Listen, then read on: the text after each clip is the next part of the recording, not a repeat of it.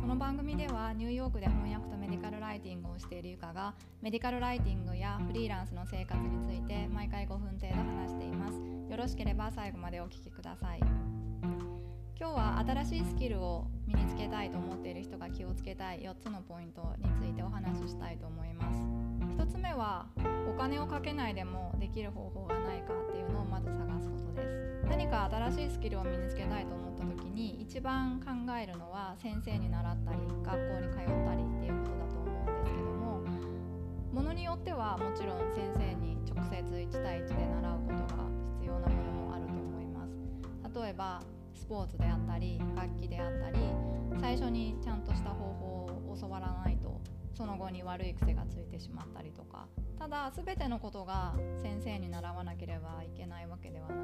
くて自分で身につけられるスキルというのもたくさんあるはずです。今であればインターネットで検索をして特に英語がわかる人であればいろいろな動画であったり専門家の人の団体のウェブサイトであったりその個人のウェブサイトなどでいろいろ有意義な情報を手に入れることができます。また本や参考書を買う場合でも評判のいいものをただオンラインで買うだけではなくて実際に書店や図書館などで手に取って中身を確認したり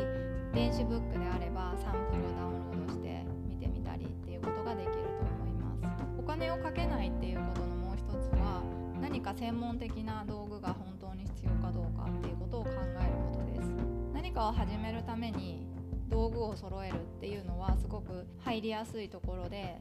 例えば私がこの YouTube を始めるために YouTube の動画を見た時にもいろいろ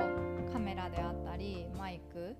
あと照明の方法とかいろいろ高いものから安いものまで紹介されているんですけどもまず道具を揃えたいっていうのは誰もが思うことだと思うんですがただ最初にいいものを揃えてしまっても実際に続けられるかどうかわからないので最初はすでに持っているものを使って始めてみるのがいいと思います。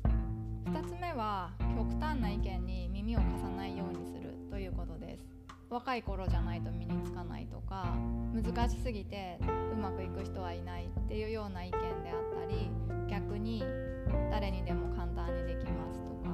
どちらも正しくなくてどんなスキルであっても身につけるためには本人の努力と時間が必要ででそれが向いてるかどうかによってその程度には差はあるにしてもすごく難しすぎるとか簡単すぎるっていうことはおそらくないのではないかなと思います。スキルっていうのもゴールは一つじゃなくていろいろな段階があるのでその人なりの目標を設定していけばいいのであって人が難しすぎるっていうのでやらないっていうのはもったいないことだなと思います。3つ目は資格を取ることが目的なのか手段なのかはっきりさせるっていうことだと思います。私自身も昔は資格を取るのが好きでいろいろな資格の勉強をして資格を取ることで充実たんですけどもで人によっては資格を取ることが趣味であって資格を取ること自体が目的っていう人もいてそれはそれでいいと思うんですがただもしスキルを身につけて何かの仕事に就きたいっていうふうに思っているとしたらその仕事に就くためにその資格が本当に必要なのかっていうのはしっかり確認する必要があります。資格を取ること自体もものすごく努力が必要で時間もかかるので仕事によってはその資格を取ることが必須ではなくてもっと別にやれることがある場合もあるので自分がしたいことがスキルを身につけて何かの仕事に就くことなのかまたは資格を取ること自体が目的なのかっていうのをはっきりさせる必要があると思います。資格の勉強っていうのはゴールが分かりやすいのとやることがはっきりしてるので取り組みやすいっていう面はあるんですがただもし仕事を始めるためにその資格が実際には必要ではなくてスキルがあることを示せばいいっていうだけであれば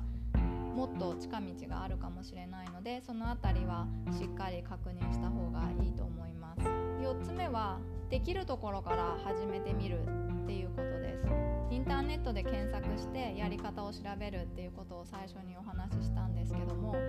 そういう場で検索されるのは大抵もうプロの人であったりその道何年もやっているっていう人の意見なので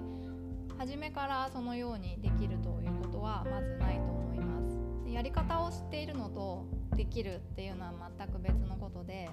知識がないともちろんできないんですけども動画を見たり教科書を読んだりするだけではそれができるようにはならないので必ず自分でやってみる。演習っていう段階が一番大事だと思います。実際にやってみることで今の自分のレベルが分かったり